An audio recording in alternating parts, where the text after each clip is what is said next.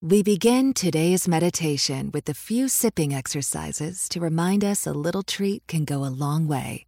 So pick up your McCafe iced coffees, close your eyes, and deep sip in. And deep satisfaction out. Ah. Take a treat retreat at McDonald's. Right now, get a McCafe iced coffee in any size and any flavor for just 99 cents until 11 a.m. Price of participation may vary. This episode contains descriptions of sexual assault of a child. Listener discretion advised. That's something that I share with my with my child and with other kids or just you know that adults don't need help from children. I don't care if it's an old lady crossing the street. You go get an adult and you have them help that person, but it is not a child's responsibility to help an adult in need. This is I Survived, the podcast where we talk to women who have lived through the worst things imaginable and all the tragic, messy, and wonderful things that can happen after survival. I'm Caitlin Van Mall. Midsi Sanchez grew up in Vallejo, California, outside San Francisco, in the 90s. I'm the first generation of my family that is uh, that was born and raised here in the United States. My family's from Mexico, um, Jalisco, Mexico, and um, gosh, I'm like in the middle of about six kids that my mom has. We were like a soccer family. We all loved playing sports. That was like the passion that was passed down from the eldest all the way down to the youngest. My family was always really super cool. We were like the party family, and um, everyone liked to come to our house for all of the functions and birthdays and New Year's celebrations and things like that. And um, I was pretty much raised to have a lot of confidence. Like my parents always kind of just pumped me up and just made me a confident kid. Um, I love to sing, I love to dance. I was a really super spunky kid. My older brother and I, we attended the same elementary school. We attended Highland Elementary School. I never liked school. um, I remember faking stomach aches in like kindergarten. Um, I loved being with my friends at school. I went for my I went to school for my friends. On August 12th, 2000, Midsi was walking home from school alone. Normally, she would be walking with her brothers. It's about a seven block walk from school to, to my home, and I was almost there. And I noticed that man sitting in his car. And um, as soon as I stepped onto the curb, I noticed him staring at me through his rearview mirror. And for me, that was odd because it was there were never cars parked on that street. There were no homes, so it just didn't make sense to, for those cars to be there.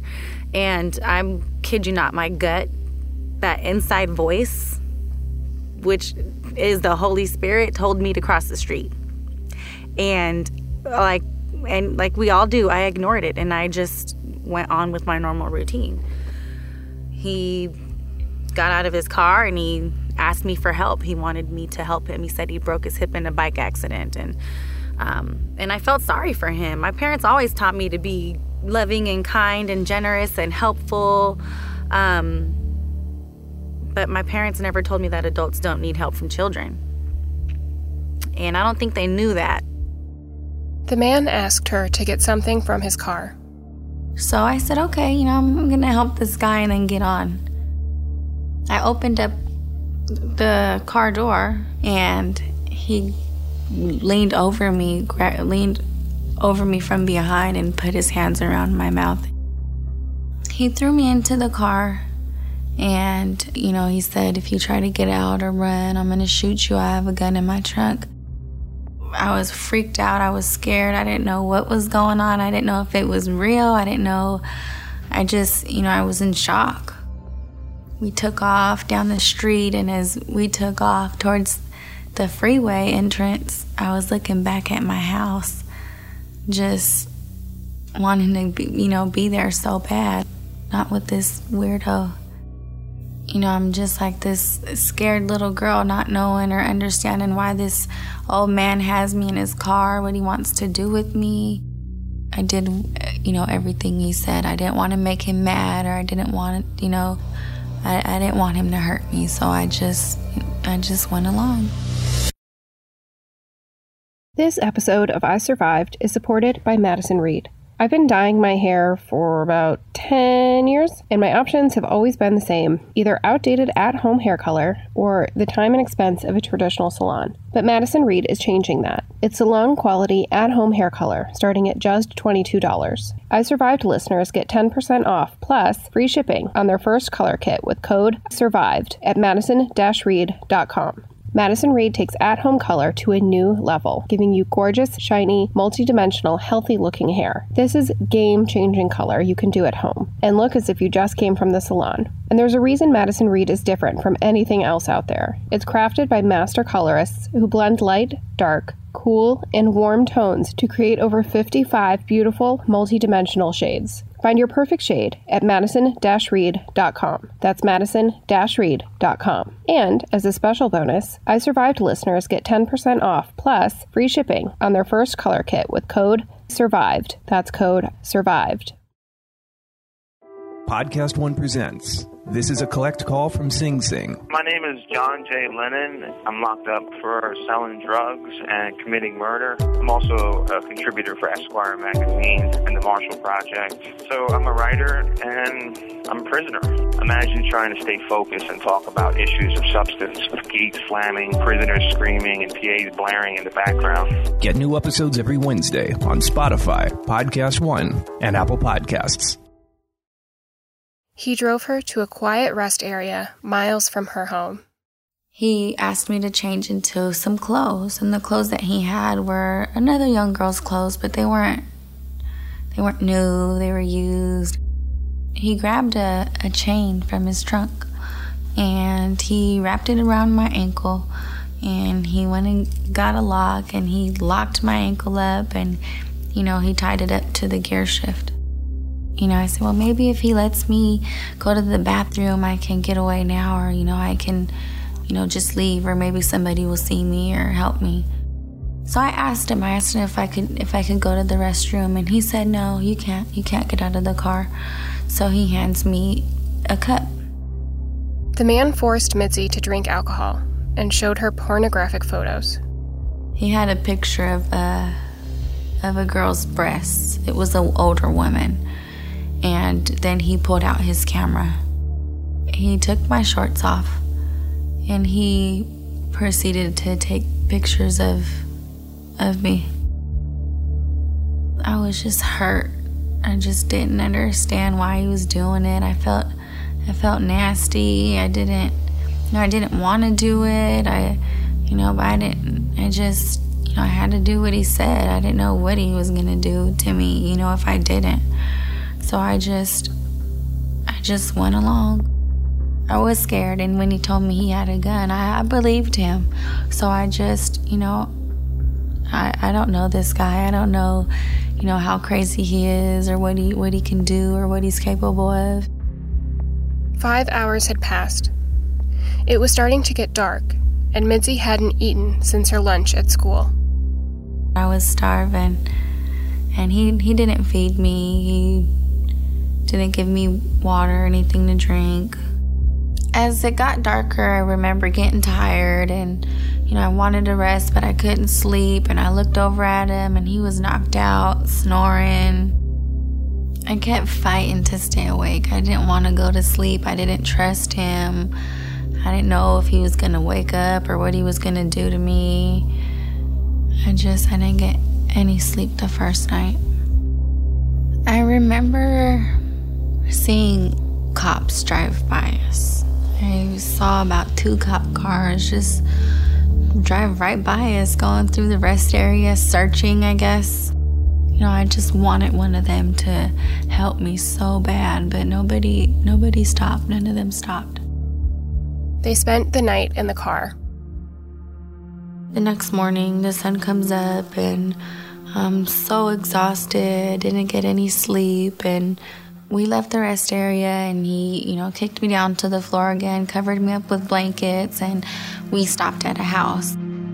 I was trying to peek, but he said, you know, not to move. Midsi had been reported missing at 5:40 p.m. the previous evening. The FBI was called in, and sheriff's deputies with dogs began searching the 15 block area around her school. The school called every student's parents to see if they knew where Midsi was.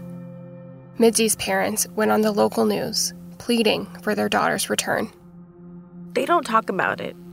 They um, open up sometimes. Um, my parents had like a really, it, it's just a bad memory for them. Um, they I, I do remember them telling me they were upset because they were being questioned and treated as if they were the ones that were responsible for me being missing um, but as time went on you know and they were always um, you know working with the police and just being doing what they were supposed to be doing um, through the case the the police department um, the police department really was like a huge help. Um, they did a lot. The community did a lot.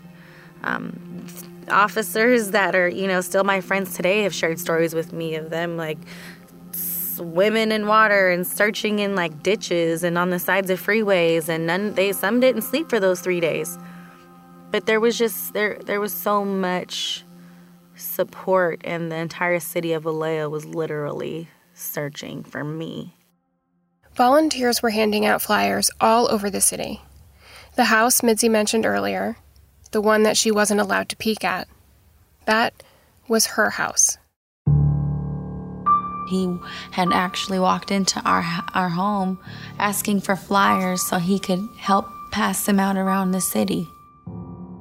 He drove off with no indication that the little girl they were looking for was in the car with him. It took a while for us to get to our next destination. I remember we got it, we drove into this city and, you know, we're at a stoplight and I see people, I see them in their cars driving by and I'm looking at them hoping that they'll notice me or, but nobody, nobody noticed. He parked the car at his work and went inside to watch the news coverage of her kidnapping. He put blankets over the windows so no one could see in and the whole time he had me chained to the gear shift.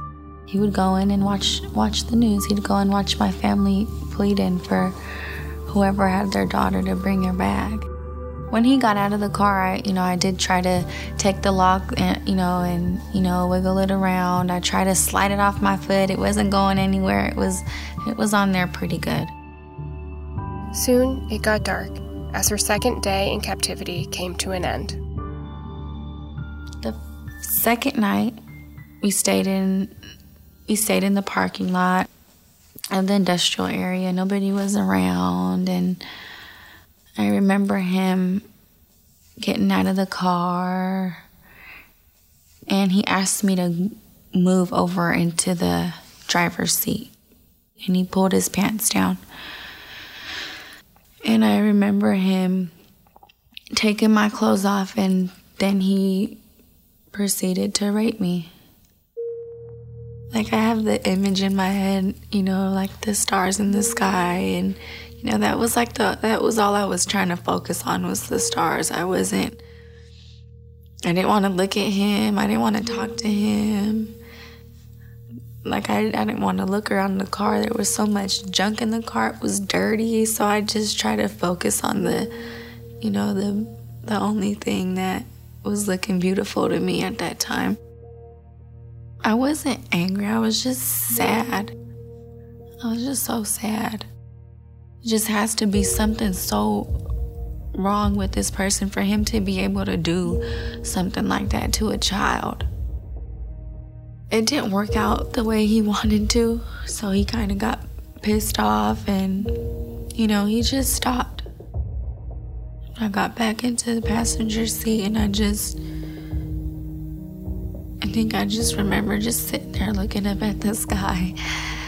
You know, just like I'm gonna be with him another night. I didn't know if I was gonna go home or, you know, be with him forever. I didn't know if he was gonna kill me? I just, I didn't know. And I started praying. And I was just praying for God to, you know, to forgive me for being a bad little girl and always, you know, bugging my sister and, you know, not listening to my mom and dad. And, you know, I just, you know, wanted him to let my family know that I loved them. The next morning, her captor went inside again to check the news. He came back to the car and he didn't get in this time. He just he opened the passenger's the passenger door, leaned over me and dropped something. And so as soon as he left, I peeked to see if he was close by and I looked over and I pulled out a big old ring of keys and I just picked out the smallest one that looked like it would fit into the lock and I tried it and it fit. And I opened the lock, took the chain off of my leg, I rolled the window down and hopped out of the window. And then I see him and he's yelling for me to come back. And he's like, Come back. Hey, you know, you come back here. And I look back at him and I'm like, No, I'm not coming back. I walk towards the street. I'm looking at all the cars go by. I'm trying to wave them down, trying to get someone's attention. And, you know, nobody was stopping. And then I see this big old truck coming by and I like ran in front of his truck on the middle of the street so he he find he, he had to stop for me and at that time I see the guy coming out yelling at me, come back here. Hey, you come back here. And I'm like, no, I'm not coming back. I'm free. I'm, you know, I'm, I'm not, I wasn't in his hands anymore. The truck driver had his window open, so I just jumped. I jumped through his window, jumped over his lap, and got into and got into his his passenger seat. And that's when he got on his CB radio and took the license plate number down. Police arrived quickly to the scene, but her kidnapper fled as soon as he saw that she got away and they took really good care of me. The Santa Clara Police Department fed me. I think I ate like 20 piece chicken nuggets and they took me to the police station. They bought me new clothes. I had fresh, clean clothes. From there, Midsi was taken to the hospital to be examined. And I had to go through the um, sexual assault examination. And um, that's something that's really important to talk about also because um, a lot of sexual assault cases and rape cases don't make it to court. Um, they almost never do. And that's because um, there's no witnesses, and most women and kids don't know that they have to go to a hospital and see a sexual assault nurse examiner within like a certain period of time. Um, I'd say right when it happens to up to 10 days um, because semen doesn't stay around too long, um, but saliva does. And um, I had to endure that that examination. They swabbed my entire body. They took my clothes. Um, I still wasn't reunited with my parents yet, so I'm like still kind of stiff necked around all these strangers. Um, although they were treating me good, I was still in in shock from the last three days of being chained up in this man's car. And then they drove me back down to Vallejo. So I was reunited with my parents at Sutter Medical Center in Vallejo my mom, my aunt, my dad. And it was just like the beginning of a whole day at the police department. Um, the next few days, even, they questioned me. They did a sketch of him. Um, they drove me, they made me drive them, well, tell them where to drive me around to all of the different locations that he took me to. So, like the rest stop, the stores that were local to Vallejo, and um, just to kind of pretty much backtrack. And um, it was pretty traumatizing. I don't recommend that to any law enforcement, but hey, if you got to do it, you got to do it. Curtis Dean Anderson was arrested around 7 o'clock p.m. the same day. Midsi wasn't the first little girl he had kidnapped. When I was with him, actually, he told me that he had done this to many girls and he'd killed them all and that none of them have ever, ever got away, so that I better not try it.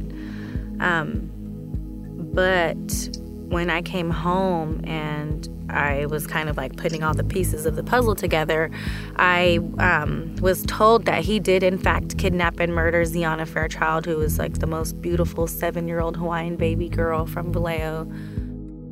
Xiana Fairchild was abducted December 9th, 1999, just eight months before Midsi. The girls lived two miles apart. Anderson later told investigators he held Xiana for several weeks before killing her.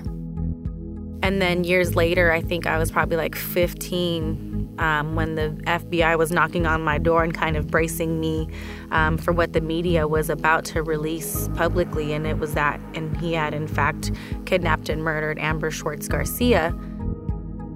On June 3, 1988, Amber Swartz Garcia was taken from her front yard in Pinole, California, about 10 miles from Vallejo, where Midsi lived. Anderson confessed to her murder in November of 2007, but no physical evidence has been found to corroborate his confession.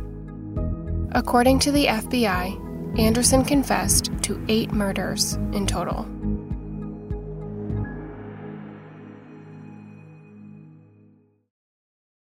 If you enjoyed listening to I Survived and want even more true crime delivered right to your inbox, subscribe to A&E's Real Crime newsletter. Be the first to receive interviews with your favorite A&E crime show personalities. Get unique insights into some of the most notorious crime stories in history and dive deeper into the behavior and personalities of infamous criminals. To subscribe to A&E's Real Crime newsletter, go to aetv.com slash real-crime to sign up. While you're there, check out A&E's Real Crime blog for everything true crime. Want to know what death row prisoners request as their final meals? Or what happens to a house where a gruesome murder took place? It's all on the Real Crime blog. Catch up today at aetv.com slash real dash crime.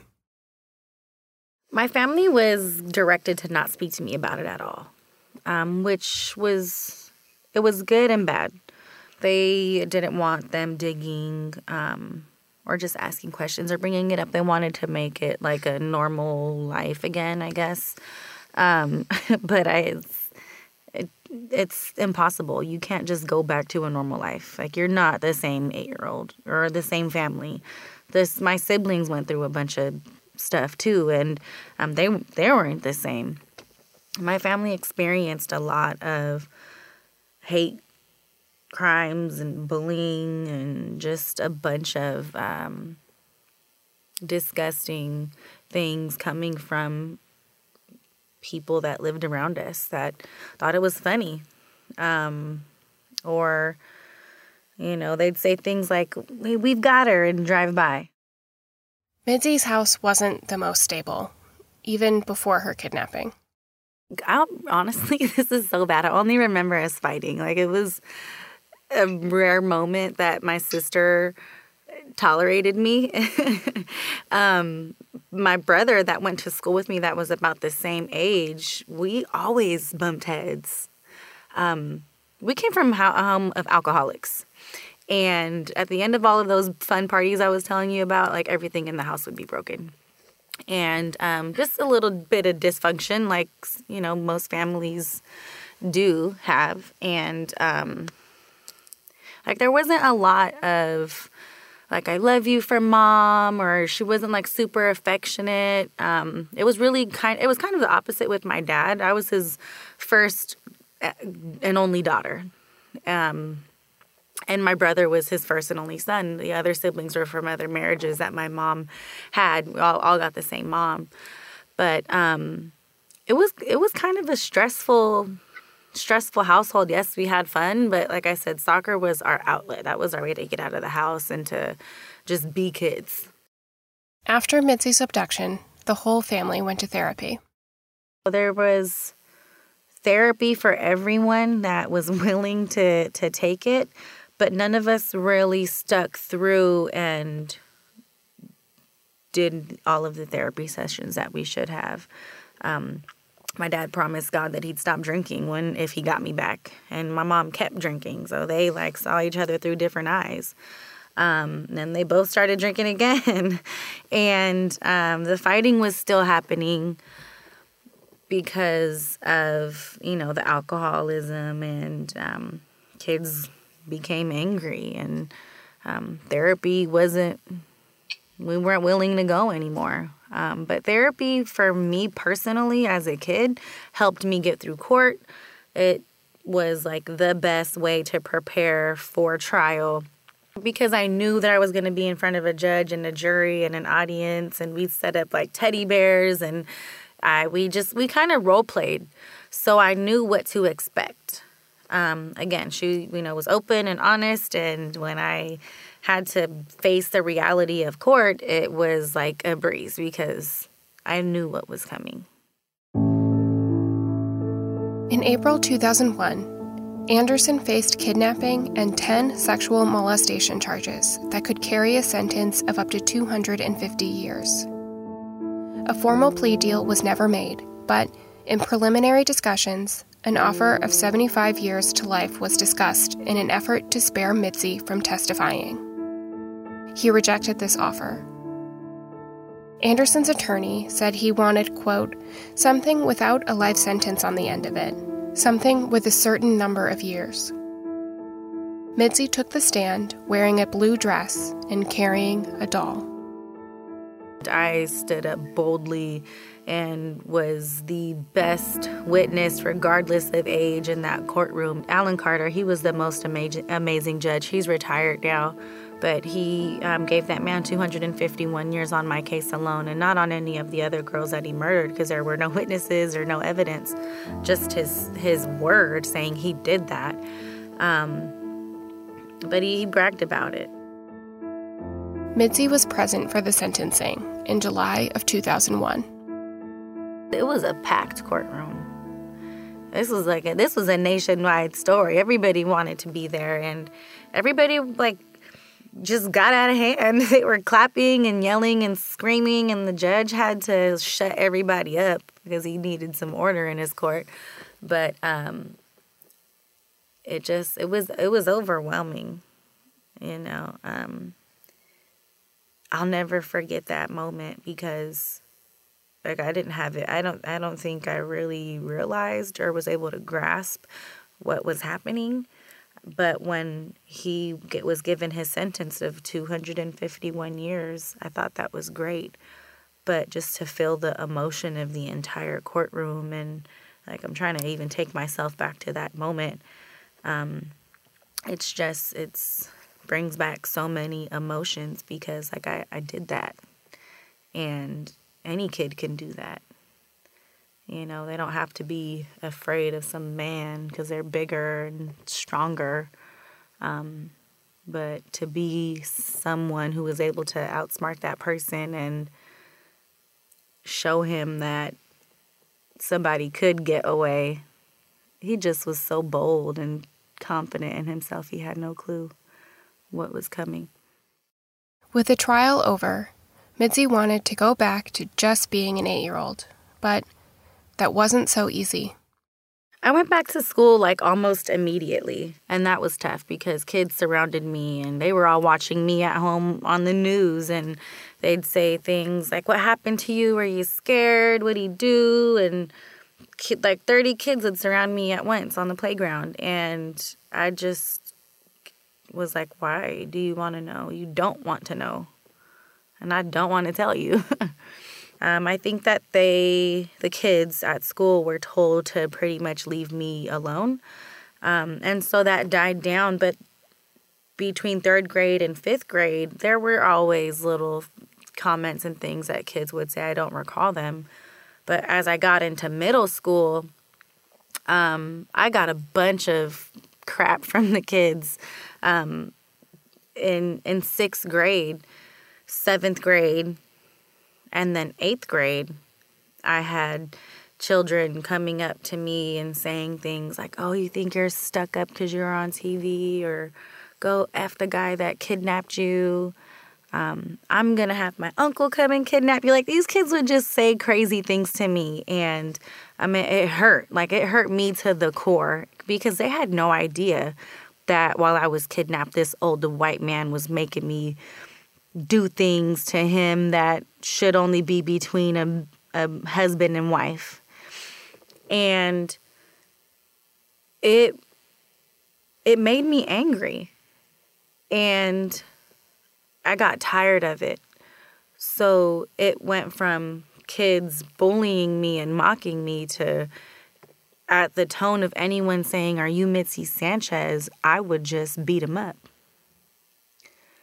Because if I could stop them from even hurting me or I didn't even want them to think about asking me those questions. So pretty soon, um, I just, I just, I just became a fighter, and I, the friends that I surrounded myself with were were fighters too. And we were drinkers, and we were smokers, and we were popping pills, and we were doing everything that we could get our hands on. And but we talked very little about the trauma that we all experienced. Now that we're older, we know. Like, she grew up with a crackhead mom. She was, you know, probably abused too. I was abducted and grew up around drunks. And my other friend grew up in foster care and her mom was on dope, but we, we never talked about that. And um, we didn't know how to, we didn't know how to release that. So we did it through our partying and through our fighting. And ultimately ended us up in juvenile hall. I personally liked it because I was by myself and I didn't have to be around other other kids or deal with other people's junk. I would sit in my in my room by myself and I'd write and writing was an outlet for me. On December 9th, 2007, just eight years into his sentence, Curtis Dean Anderson died of natural causes. When I found out he died, I I was disappointed while everybody else was cheering and excited about it. Let's see. Um, okay, so I think I, I, think I was about 14 and I was on probation at the time, and my uh, probation officer called me and she was like cheering and she was like he's dead. And i was just like so because i didn't want him to die. I felt like he had died too soon. He had only served eight years and died in corcoran state prison from liver failure but he had been kidnapping and murdering girls since the 70s so to me i felt like he got off way way too soon way too early.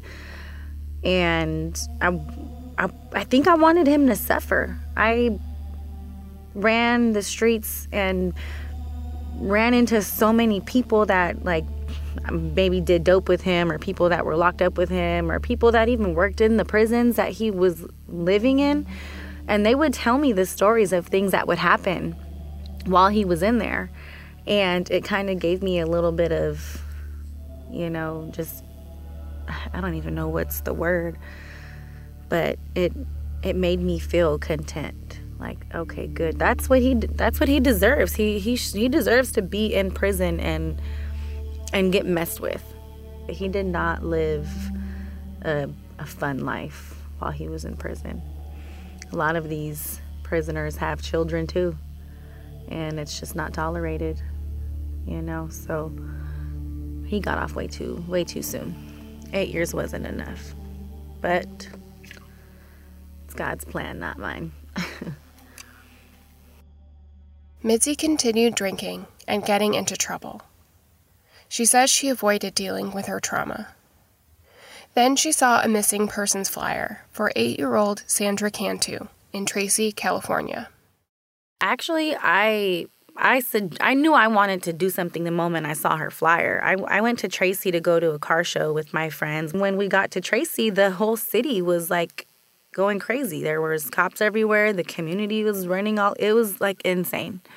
Um, and we stopped at a Jack in the Box, and I saw her flyer on the wall, I ripped the flyer off the wall and I called my aunt and I just was like in tears and I could not stop crying. I didn't know why. I just was like I wanted I want to do something and she said, you know, come home and we're going to figure out what we can do and so I took that flyer to Vallejo and I went to Minuteman Press. They donated 3,000 copies of her flyers and we started posting them around town and the Vallejo Times Herald wanted to come and do a story with me after Times Herald came, Channel 2 came, and Channel 4, and every single Bay Area news station was there wanting to interview me. Um, but it was something that I felt like I was called to do. For those first 10 days that that girl was missing was the first time that I told my story a hundred times because I knew that every time I shared my story, it was for a purpose and it was to get that little girl's face on the Bay Area news. And it ended up becoming a, another nationwide story. And and it just it and it showed and aired more and more every time that I got in front of a camera and shared my story. And it was different from when the kids were wanting to know what happened to me because they were being nosy. Now I had a purpose. Now I had a, a, a reason to talk about my abduction. I was 16 years old and that was the first time I ever got sober so that I could help this family. After a 10 day search police found Sandra's body in a suitcase in an irrigation pond. She had been abducted and murdered by Melissa Huckaby, the mother of one of Sandra's friends. Huckaby says she doesn't know why she murdered Sandra. Unfortunately, she was found dead in a suitcase, um, which broke up broke my heart and opened up a whole nother can of worms for me. But that little girl showed me who I was placed on this earth to be, and I will never forget her or her family. Um, but I've not really gone to therapy, really, so I didn't really deal with the trauma. It broke my heart so bad because I knew we were going to find her alive. And when we didn't, it was like I, felt like I was giving the family false hope. Although they didn't look at it in that way, they still embraced me and they said that I gave them a second win. They were able to lift their heads up and continue searching for their daughter. And I didn't want to show my face around them because I felt like, why did my family get me back and they couldn't have their daughter back?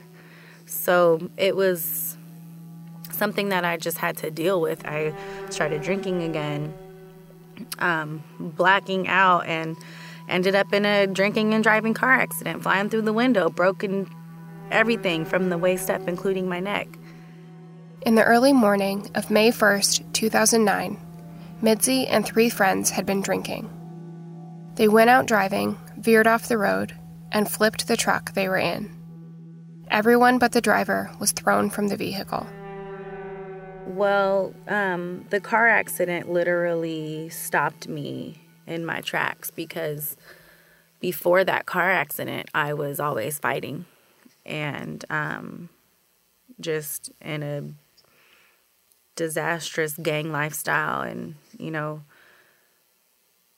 the drugs and alcohol and every it just was a crazy life. And being disabled and bedridden and not able to bathe myself, feed myself, do my hair. Like I I couldn't even shave my legs. it was it was it was rough. Like I had to go through a really rough stage because I I, I was disabled and um it made me feel like less of a woman. It made me feel like I couldn't protect myself, so I didn't want to go out and be seen by someone and be attacked by them and and and get beat up. I I was scared for my life. Um but also I found out that I was pregnant and during the car accident I was pregnant with my daughter who I have now. And between the car accident and becoming a mom, you know, honestly, if I didn't have my daughter, I probably would have still been doing the same stuff because I'm healed. I'm, you know, walking and I'm healthy again uh, because I didn't did not care about myself. But having her gave me like a, a heart of flesh. It gave me a, a whole new view on the world. She taught me how to love again. And I now cared about her more than I cared about myself. And so my life just started to change. And by choice because I now I want to be better. I you know I still thrive to be better every single day, and although I'm not where I used to be, um, I'm you know I'm not perfect, but but at least I have a, a desire to be better. Midsi also had great mentors come into her life that helped her make better decisions. I had this angel lady named uh, Auntie Mary. She's like everyone in Vallejo's auntie. she was the one that taught me how to pray. She taught me how to be in service. She brought me to um, AA. She, you know, was just herself and she like never judged me. She loved me even though I was like this troubled teenager. And um, that made a huge impact on my life because she didn't give up on me. And I also had a mentor in the juvenile hall that I was at, uh, Mrs. Williams, and you know she knew my story, and I just I was really favored because everybody knew my story. Um, but she would like pop my cell door open and she'd sit with me and just talk to me, and she just gave me that quality time and love that I needed that I wasn't getting. Um, but I wasn't allowing anyone to give it to me either because I was so um, distant from people and anyone that tried to get near me, I, I didn't want it because I wasn't ready. But in like my most vulnerable moments, I was so blessed to have those mentors that, and and many people took their time out to to speak to me, and I, um, I I remember those moments I'll, because it they gave me their one on one attention. And I think that's so important. Even if we just could stop for a minute to speak to someone, they, you know, we might not remember what we said to them, but they know what we made their heart feel like in that moment. And that really matters. Midsi continues her advocacy work and has been involved with 10 more missing persons cases since Sandra Cantu. Two came home alive. Um, I think I can, goodness, I want to say two were found deceased and the rest are just still missing. Um, but aside from that, just being able to give people a person to talk to because people trust me with their stories and I get women and men for, of all ages and I'm talking like young men my age to senior men and senior women that find out who I am and they share their stories with me for the first time and they've never ever done it before. And it always reminds me about why I choose to advocate because it gives people a voice they can finally spit it out and not hold on to that anymore.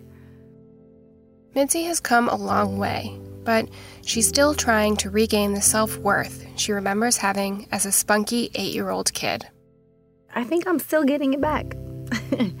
um, it's been lost since since I was a kid, but you know, as I became a mom, as you know, and I, I was a teenage mom. Um, then you know, I started to feel different, and then you know, my daughter and I grew together. She started kindergarten and I started taking on other responsibilities. And all the while I'm still still advocating, not so much, but just as as the years go on and and I really truly go into my purpose and and into my motherhood and just like who I am as a daughter and and just as a woman like I'm I'm grasping that and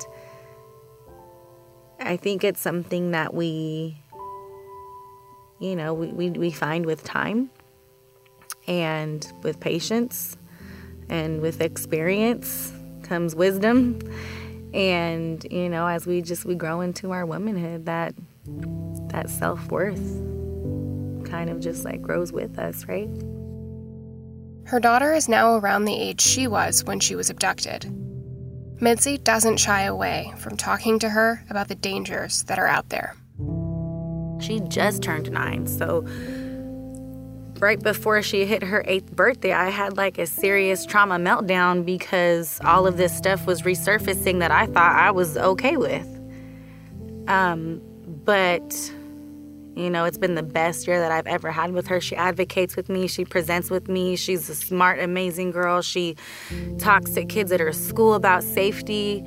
Um, and I never imagined our life to be like that because, you know, I, I wanted a boy. I was like, God's not going to give me a girl. I want a boy because I know what happens to girls.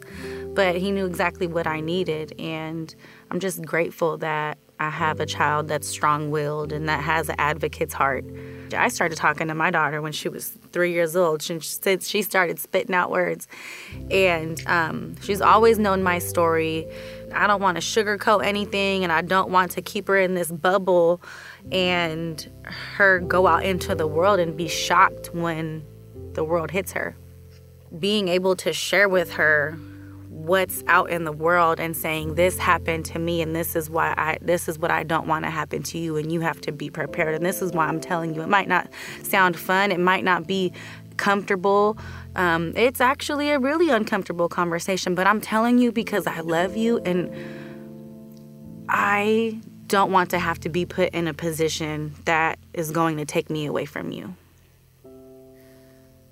And that's like the ultimate fear of mine especially her being the age that I was when I was taken. Midsi's work as an advocate led her to start her own nonprofit organization. Stay alive was something that my dad always said to me, and um, it wasn't until my teenage years that I was like running amok. And every time I left his sight, he would say, Mija, stay alive, make the right decisions, the right choices, and um, you'll be okay. Just come back home and and it stuck with me. So after the car accident, um, and I, you know, still here, I decided to get Stay Alive tattooed, and it just became an idea and something fun for me.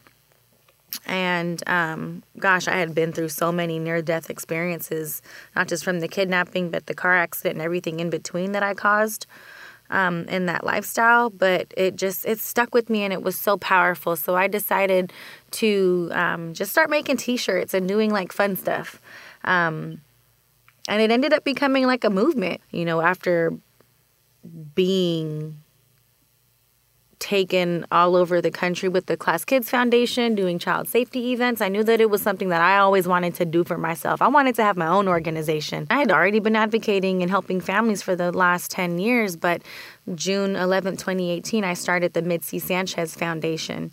And um, my organization works with families of missing children, and we teach them how to utilize media. We teach them um, how to get together a group of volunteers to pass out flyers to just like how to begin this movement and let people know and make them aware that your child is missing and you are looking for them. We, you know, get food donations and things because if these families aren't eating, they're not working. They need toilet paper. They got to pay their light bill, you know. So we just do what we can to teach them how to how to fundraise and how to utilize the media to get their story out so that they can get attention and um, hopefully, you know, the help from law enforcement. Um, because basically, if you're a teenager and you're missing, good luck, especially if you have like a history of running away. And it's not always the case. Um, and even if they are runaways, they're still in danger. Stay Alive also wants to teach children safety measures to help prevent kidnappings before they happen. We want to use animatronic puppets to teach the kids about child safety. And we're also even mixing in some martial arts in there and just letting kids know about that gut instinct and um, how to know when they're in an uncomfortable situation. So, our goal is to teach child safety and hopefully save kids. Well, they'll, you know, have to save themselves sometimes. Um, but if they have these tools, they can do what I did. Um, and they could prevent from them being taken or being abused by a family member. Being involved in these cases takes a toll. Most of the kids don't come home. But even with the unlikelihood of a happy ending, Midsi always keeps hope. Gosh, this is hard to say. I've never said this publicly, but um, although I'm I'm with the family and and my heart is with them, and I would, gosh, I I, I couldn't even say it to them because I don't know if their child's gonna come back or not but I know what the statistics are. And just kind of preparing myself and knowing, you know, you ex- expect the, you have to just expect the, what is, gosh, expect the worst, hope for the best, hope for the best, expect the worst. Um, gosh, it's, I, I'll never let, I mean, I don't know what cases we'll have in the future. I'm sure there's always going to be those those kids or those families that just stick with me, but never like the first time. You know, I I, I knew that girl was going to come home. I knew I was going to meet her, and then she didn't come home alive. So just knowing that there is a possibility that they won't make it back um, kind of eases the pain for me. Um, never for the family, because once we get that news of a loved one gone, it's never easy, especially considering you know their their relationship. But I I know what to expect, and we don't always get those great stories. You know, some of them suck. And if they don't come back, those most of the time those families join us in searches for others. And it's a healing process for everyone to just be able to put themselves in service really helps us heal. It gives us a sense of purpose again. If you want to learn more about Stay Alive, you can find more information at midsisanchez.com. To talk to someone confidentially at the Rape, Abuse, Incest National Network, call 1 800 656 HOPE or 1 800 656 4673. You can also live chat with someone at rainn.org. That's R A I N N dot O R G. I'm Caitlin Van Mull, host and senior producer. Our producer is McKamey Lynn, and our executive producer is Ted Butler. Our editor and sound designer is Steve Delamater. I Survived was originally produced by NHNZ. To hear more I Survived, please subscribe, rate, and review us wherever you listen to podcasts.